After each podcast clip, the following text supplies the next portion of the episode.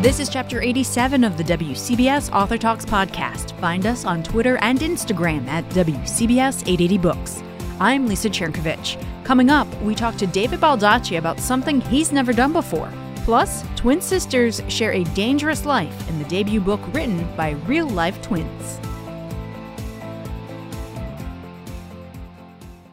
Thriller writer David Baldacci has written more than 40 best selling books, but with his new release, Long Road to Mercy, he steps out of his comfort zone with the introduction of a female lead, his first. Our Pat Farnack gets the scoop. I'd want to read any story, I have to tell you, that had Shattered Rock, Arizona in it. Is that a real place or is that something out of your imagination? That is a, figment of my imagination, but I thought it was a kind of a cool story. I'll say. Now, you introduce FBI Special Agent Atlee Pine, and uh, she is quite a character, and that is her home base, Shattered Rock, Arizona, the FBI office. Tell me how that came about. I've been writing for such a long time, and you want to try to challenge yourself and get out of your comfort zone. So, this mm-hmm. is the beginning of a new series with a solo female protagonist, which is kind of cool. And I also wanted to change geographic locations. I had recently visited the Grand Canyon and found it an amazing, mesmerizing place, and also one that's quite dangerous. You know, people die there every year, so I decided to have her out in the western United States because she felt like a more open air kind of person. She didn't want the big city life. She wanted to be sort of the only federal presence for a great many square miles. And so all of that dovetailed nicely into the character I was trying to build for her. Was it challenging writing a female character? I've been I've grown up my whole life surrounded by women. I had like 20 aunts. You know, my both my mom and dad came from huge families, oh. and my mom was a force of nature. I'm married to a force of nature. We raised a very independent daughter. Writers have to be good observers, and I have yes. been a good observer all my life. You know, I remembered a lot of what I've heard and seen, and brought sort of those you know, that information and that wealth of information in creating these characters and putting them together in the story your stories really grip readers from, uh, I was going to say the first page, but really the first paragraph. Um, this one features a Grand Canyon mule stabbed to death and a, a missing rider. Ooh. Yeah, you know those mule ride. I've never done the mule ride, but they're pretty intense. Um, they have spine, you know, few spines, and so the paths are very narrow and obviously very steep. And you know, you're talking maybe six feet across, and and the and the mules always walk on the outside of the path. It's just how they do it. And since their bodies swing out, every time they make a stride, you know, the whole their body swings out. It means the rider has swung out over open air, like you know, three thousand feet down. Oh. um, and it's just a, a fascinating place. So these mule rides they happen every day. And at the bottom of the canyon, there's a place called Phantom Ranch where people, the mule riders go down and they'll stay the night there and then ride the mules back up the next day. And uh, in this case, Atlee's investigating uh, a mule. One of the mules was found butchered with strange initials carved in it. Um, they don't know what happened to the mule, and they really don't know what happened to the rider, and so they have to find the rider of the mule. So we suspect that there's also a dark reason, of course, why Atlee is such a loner. And she has a- an incredible past, starting with what happened when she was six years old. Yeah, she's one of twins. Her sister's name was Mercy Pine, hence the title of the book. And a man came through their window when they lived in Macon, Georgia, and did the nursery rhyme, Eeny, Meeny, Miny, Mo, and the way the, the number of words in that rhyme. The first person with Eeny, then you the rhyme is going to end on the other person. Yeah. And they did it on Mercy, and the man took Mercy and almost killed Atlee. Since that time, 29 years ago, she has no idea what happened to her sister, whether she's alive or dead and that really has been sort of a motivating force for her in her life. And I think in some ways, Atlee Pine is living two lives, her own and that of her sister's, because she didn't have the chance to live a life. And you are asking yourself that throughout the book. How do you live with that? A survivor's guilt, classic yeah. survivor's guilt for her. You know, she's haunted by the fact that she hasn't found what, out what happened to her sister. Probably one reason she became an investigator because her job is to solve mysteries like that. But the survivor's guilt is really bad because if the killer or the man who abducted Mercy had started the rhyme on Mercy's forehead, you know, yeah. he thumped her forehead with each word, he would have ended on Atlee and would have taken Atlee instead. What kind of research did you do for Long Road to Mercy? I visited Arizona, and the Grand Canyon, and the environments around there, and spent you know, a great deal of time out there. Actually, interviewed probably a dozen people who had hiked the canyon, who had done the mule rides. So I really got a great taste for what that was all about, and little details that ended up in the novel that I think made it a lot better and more fulfilling for people. Um, you know, I read studies about twins. I read studies about survivor's guilt. Um, interviewed uh, FBI agents to get a good feel for how an an agent in this situation would operate, particularly these resident agencies. You're talking about very small agencies. In fact, Atlee's is only a one agent agency. To see how they actually operate in real time and in real life, to make it as you know accurate as I possibly could. Why did you call it Long Road to Mercy? It's such a memorable title. Did that just come to you, or did it come to you while you were writing, or did you start with it? It came to me while I was writing it, and I, since I knew this was going to be a series, uh, that and I also knew that the resolution of what happened to Mercy was not going to take place in this novel. Mm-hmm. It just kind of jumped out to me that this is going to be a long road you know, to finding out what happened to Mercy. This is just the first step. Uh, so the title really fit, and it was it was very memorable. In fact, when I put it into like Amazon or Barnes and Noble, there's no other book that comes up with that title. You know, sometimes you put in the title "The Guilty" or whatever. It's yes. like lots of books have that title, but "Long Road to Mercy" was sort of sui generis. So great! I can't wait to see what is next for you. What are you working on now? Before I left on tour, I finished the first draft of the next novel. It's Amos Decker, My Memory Man. He'll oh. be back uh, in spring of next year. Any big screen plans? Yeah, we just sold. Uh, it was just announced on Deadline and Variety last week. We sold. Um, I have a series with John Puller, a military investigator. I'm producing along with uh, Gary Oldman, the Actors Company, and we just sold that television series to Fox Network for a primetime network series, and so they're speedily working on that. Our showrunner and head writer is a woman who did that job for Bones. So they're speeding along, putting the script together, and everything goes well. And you know, there's no guarantee that will. Then yeah. we'll see it on the air uh, next September. Exciting! What will it be called? you know they're still working on that. I've got some ideas for that and have sent them along, but you know we haven't decided anything yet. Too bad it's not Long Road to Mercy. Wow, that is uh, that's a great title. One of your best, I think, if not the best. Thank you. Well, good luck with the book, and thank you so much for taking the time to talk to us today. No, absolutely. Always enjoy it. Thank you. Twin sisters are forced to live a life they want to survive in the dystopian future that exists in the new novel, The Rule of One. The book is the brainchild of identical twin sisters Ashley and Leslie Saunders, and I recently had the pleasure of speaking to both of them about this first book in a three part series. You guys have to tell me where did this idea come from? Hi, this is Ashley speaking. Um, the idea came from, we started writing this story about seven years ago. Um, and it, it, first started out as a feature screenplay that we then adapted into a novel series. Um, we we always wanted to tell a twin sister story. It was really important to us, being twins ourselves, and we love uh, adventure and journey stories. So we asked ourselves, well, what are the highest stakes we can put the twin sisters in? And then we got inspired by China's former one-child policy and then we built out a future America based on what we believe are the effects of climate change that would have an America actually go as far as to enact their own one child policy. And, and we then adapted the screenplay into the novel. And about um, two years ago, we finished writing that book. It's really interesting that you say that you started writing this seven years ago because there are themes in this book that feel really, really current. That just happens to be happy coincidence? Yes, it, this is Leslie speaking now. I don't know if you can tell the difference in our voices, but we, we when we were researching um, a bunch of a lot of novels about climate change, we just realized that all this stuff was going to happen, and we were really scared. You know, we were like, "Oh man, they, they, there could be border walls, there could be ex- they could there could be wars, there could be uh, increased surveillance because of all these effects because of limited resources." And then over the years, as our novel started becoming more and more relevant, it was becoming more scary to us and I think others. And then I think um, that's one of the reasons I think that we got our book deal as well because it's so relevant. And so it's a scary and happy thing for us because our novel is really relevant and I think it gave us our book deal, but scary times. So you guys must have thought long and hard about where the U.S. ends up in this book, and it's obvious that climate change was really your jumping off point.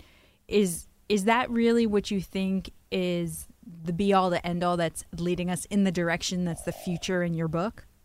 We do. We believe that if in this political climate, especially if we keep going towards climate denial and the politics that we're we're seeing, I we do believe that that is where we're headed uh, with immigration as well. We we put that as a big theme in the border walls, and in our book, the border wall is all across the northern border and the the southern border, and because of the lack of resources, it's sort of become a survival of the fittest in our world, and there is no importing or exporting. So the United States is surviving based on its own resources. And I think that that is the future for a lot of wars, water wars, um, and then when and then putting in superstorms that are going to happen. There's going to be wars on what cities the United States save. There are going to have to be a lot of difficult choices because there's only so many um, storm recovery resources that could go towards the cities. Like in our book, Texas, the Texas governor cut off Houston because of so many um, devastating storms that happened that they just had to they had to cut it off like a like a limb that was no longer um, helping Texas. So I do we do believe that that it could be the scary future um, that climate change forces on our nation. This is a lot of heavy stuff. Did you have to take breaks and do something completely like anti this in order to, you know, refresh yourselves and get your head out of it? Well, not really, because even our breaks, I would I would be reading 1984 and *Handmaid's Tale*, and I. But the break I saw was just the we tried to put an adventure in the story, so it's not so heavy that we had the sisters go on this adventure and they met a bunch of people, and we tried to make it feel like uh, Lord of the Rings uh, um, esque thing where and so that was really fun for us. So we would escape with trying to make these two female young protagonists survive in this world that they weren't supposed to survive in and I actually it was it's still even though there's very heavy things in there, it was a lot of fun to write. And to be in that world for a year writing the novel, it, it was intense. It was it was intense. So whose idea was to was it to write together? And what was that process like?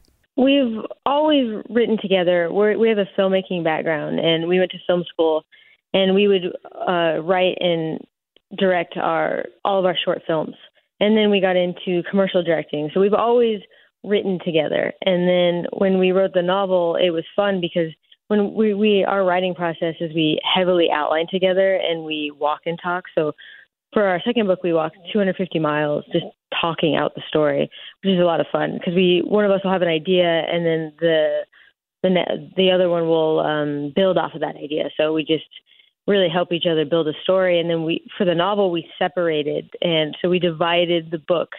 We have um, two POV chapters. So me, Ashley, I wrote all of Ava's chapters as the eldest twin, and Leslie wrote all of Mira's chapters as the youngest twin, and it was a it was a lot of fun and a different way, a different process for us to write individually whole chapters. Because when we write in screenplays we don't do that. We share scenes, so it was uh, very collaborative and we edit each other's work um, daily. So every day we're editing each other's work.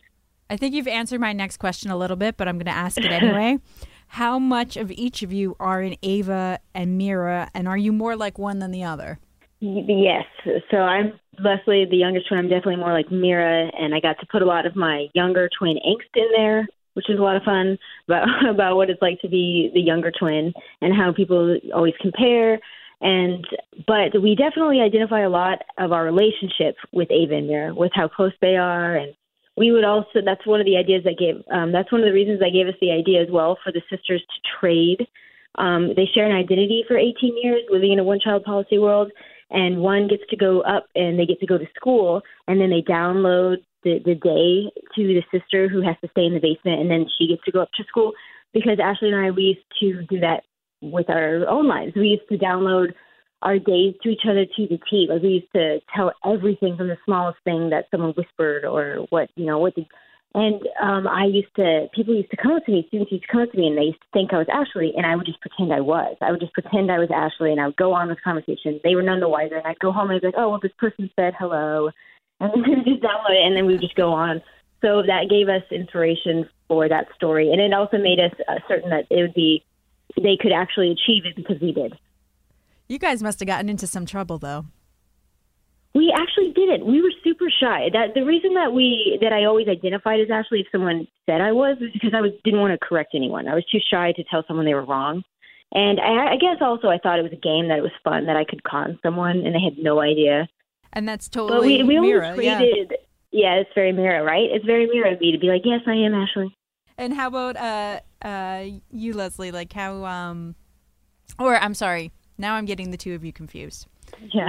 Actually, lots of names being thrown around. yes. And I guess it was the same thing for you in writing Ava's character. A lot of my thoughts and feelings are part of Ava. obviously I don't feel ownership of our identity as Ava feels. Like Ava is the firstborn, and she's the one who has the microchip. And so I really thought about how I would feel if that was me. A lot of the, how I feel about protecting my sister with Ava, that fierce protectiveness that she wants to keep Mira safe, is my feelings. Especially because we ourselves, I don't know if there's another one of your questions I'm going to answer already. We we took the road trip um, that the girls take in the book. So halfway through writing book one, um, we stopped and we took a 20 day road trip from Dallas, Canada and we went on to every city, every place that the girls visit, and we would get ourselves into some precarious situations. like one day we got um, on a three mile hike in Palo Canyon, which is the second can- biggest canyon in the United States. We got uh, we stepped into a bobcat's den, which was very scary, Thanks. and we we yeah, it was pretty scary. I would just we we just heard roar this huge ferocious roar and we just paused and we looked at each other and we said, run, which is what you're not supposed to do. And on the run back, we just saw all these paw prints because it had actually been stalking us the entire three miles in, into the canyon. That was the, you know, was the greatest fear I've ever felt. And I just found myself thinking over how how can I protect my sister? How can I keep my sister safe? And so uh, I rewrote all of those feelings that we experienced on the road trip into the novel and so those feelings of protectiveness and fierce bond of sisterhood is absolutely how me and Leslie feel about one another in our relationship. I think that's probably the craziest real life author story that I've heard to date. yeah, and then put that. So I don't know if it, we put it in that experience that was not in the screenplay, nor was it in the outline at all, and it wasn't in the novel that we already wrote. And so after that experience, we put uh, an experience that the that the twin sisters um, they get they get chased by feral dogs. And so we're like, we have to put that in that the, what we experienced in the novel, and we did. So I know that you mentioned earlier this was a screenplay that's a book. Is there a chance that this is going to be back to a screenplay? Uh, well, now we have we actually have a developmental deal. We are in the middle of um, adapting it into a pilot television series. That's awesome. So it's been very interesting.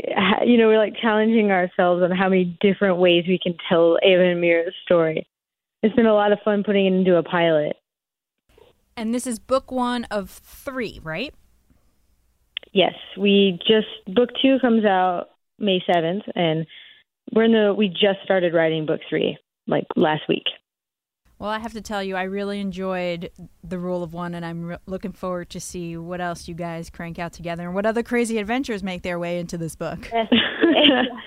yeah hopefully not another bobcat. Let's hope not. Yeah. Also, um, we also because our which another thing where it's life's imitating art is that um, on our cover is a hummingbird. Um, it's actually a hummingbird drone, but it's a hummingbird. And right when we discovered that that was going to be our cover, hummingbirds started following us everywhere. And we they would just show up in front of our windows and everywhere we went, hummingbirds would follow us. And then our sequel cover is a snake. And so we're hoping, really, really hoping that that doesn't happen to us, where snakes start following us everywhere. Yeah, I wouldn't want to see that happen either. no, because well, it's plausible because we're very animals are very attracted to us. Ashley Leslie Saunders, thank you so much for taking some time to talk to me about the rule of one. Of course, thank you of for course, having us. Thanks for talking with us.